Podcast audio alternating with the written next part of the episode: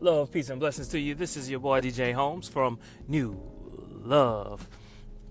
And today I'm giving you another episode of Uber Driver's Confessions. So, first pickup of the day. Now, I can't tell you from what country they're from, but I know they're from Asia. How do I know? I mean, you know, we know what the characteristics are.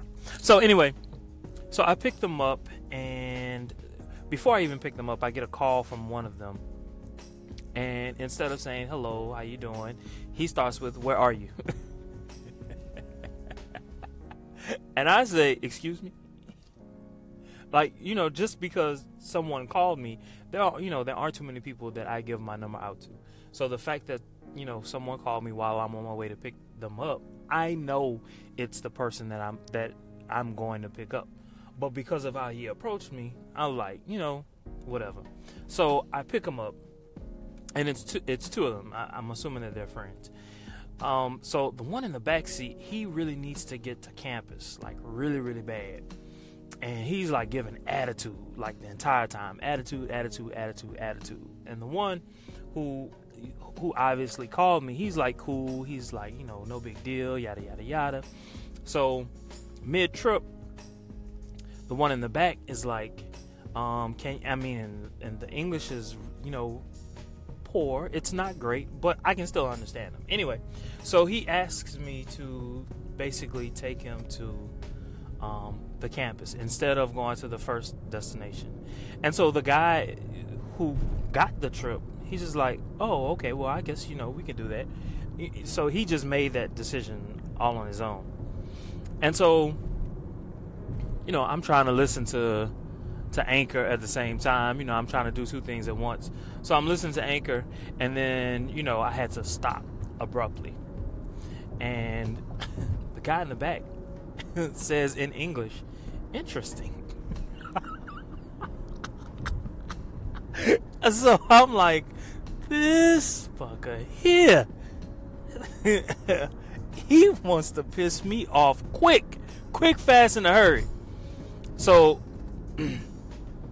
so I say, okay, well, you know, um, why don't you go on ahead and put in, you know, that that additional destination? Um, because w- where we were, it was like uh, in my head, like I couldn't think of how to get, because he was trying to get there as fast as possible. So I couldn't think of how to get there from where, from where we were in the city. So he puts it in, but it's not the first destination. It's the second destination. So I'm just like, okay, well, fuck it. I'm just gonna I'm gonna get you there the way that I know how to get you there. And so like he's frustrated like the entire time because obviously you know he knows the shortcut. Well, guess what? I don't know anything about that campus. Okay, I don't go there. It's not my life. So we arrive, and he gets out he starts running. and I'm dying laughing, looking at him running. He's running with his arms to his side. Like literally, like they're not like like moving. They're like stationary at his side. Like he's on a treadmill or something. Like I don't get it. Like it was just like what the hell? and and the guy that's left, he's just looking at me smiling like, "Thank you, thank you."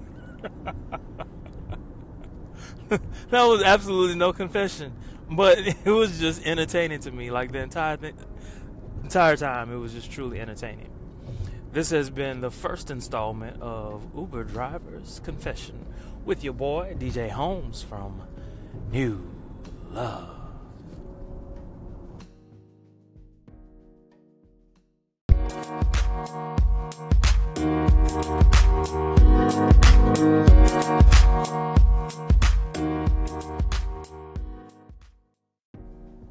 Yet again, this is your boy, DJ Holmes from New Love.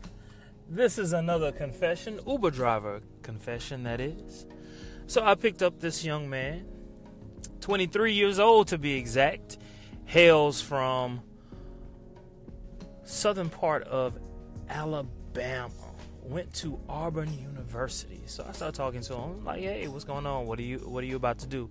Oh, uh, one of my buddies um, was at a was at a bachelor's party last night. And so all of the guys, they decided they wanted to, you know, do something today. So I was, you know, I was taking them there. So, of course, along the way, we start talking.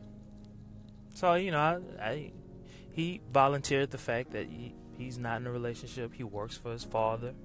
He's looking for his new or his next ex, as he called it. So he's looking for his next ex.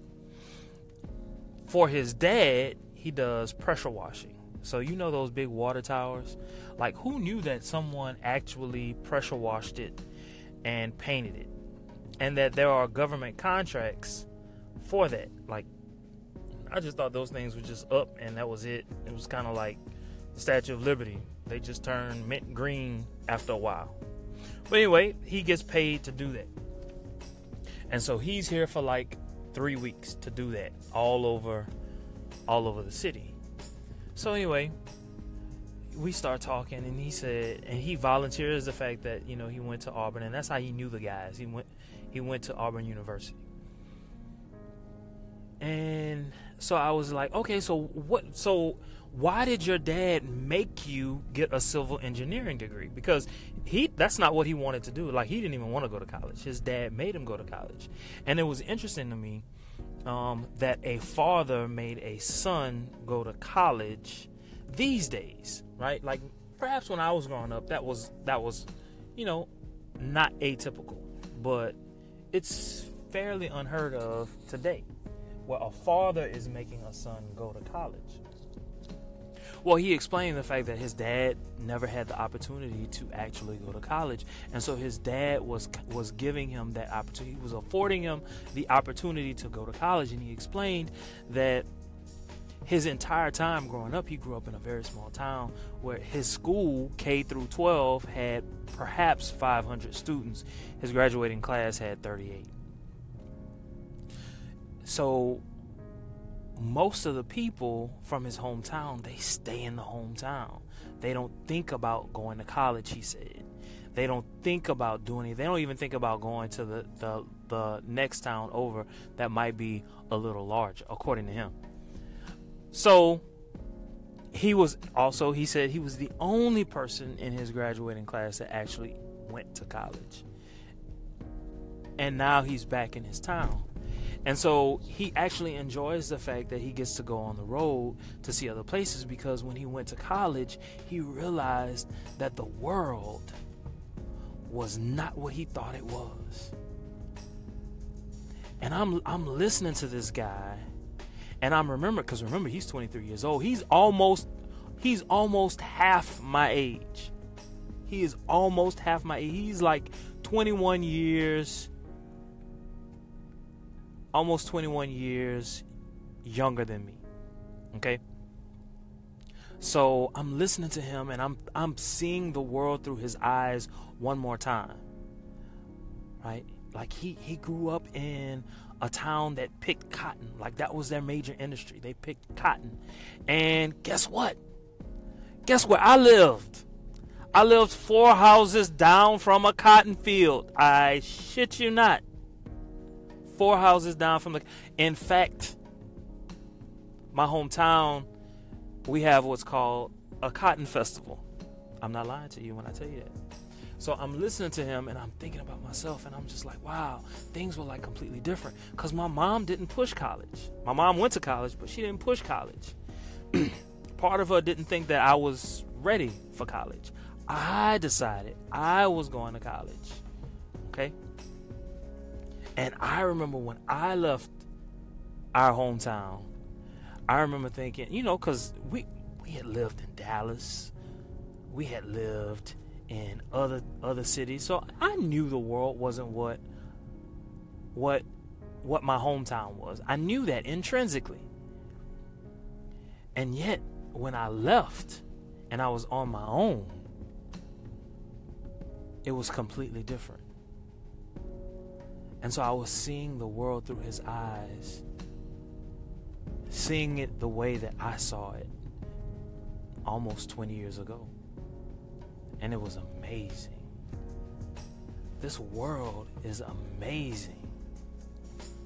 if only we allow ourselves to move beyond the bound the boundaries that we've created for ourselves. This has been a, another edition of Uber Drivers Confessions. With your boy DJ Holmes from New Love.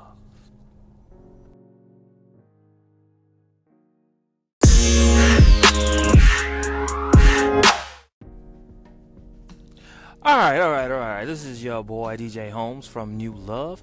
So I picked up two fraternity guys. They're in Alpha Tau Omega, and one of them brought his date. All right, so I picked them up. They are on their formal, so uh, they like they basically drove four hours to get here to go on their formal. So you know, I had to ask. I was like, "What's what's a formal?" Because you know I was in a fraternity and we didn't have, a, well, we had formals, but our formal was in our city. So I was just like, "Tell me what your formal is."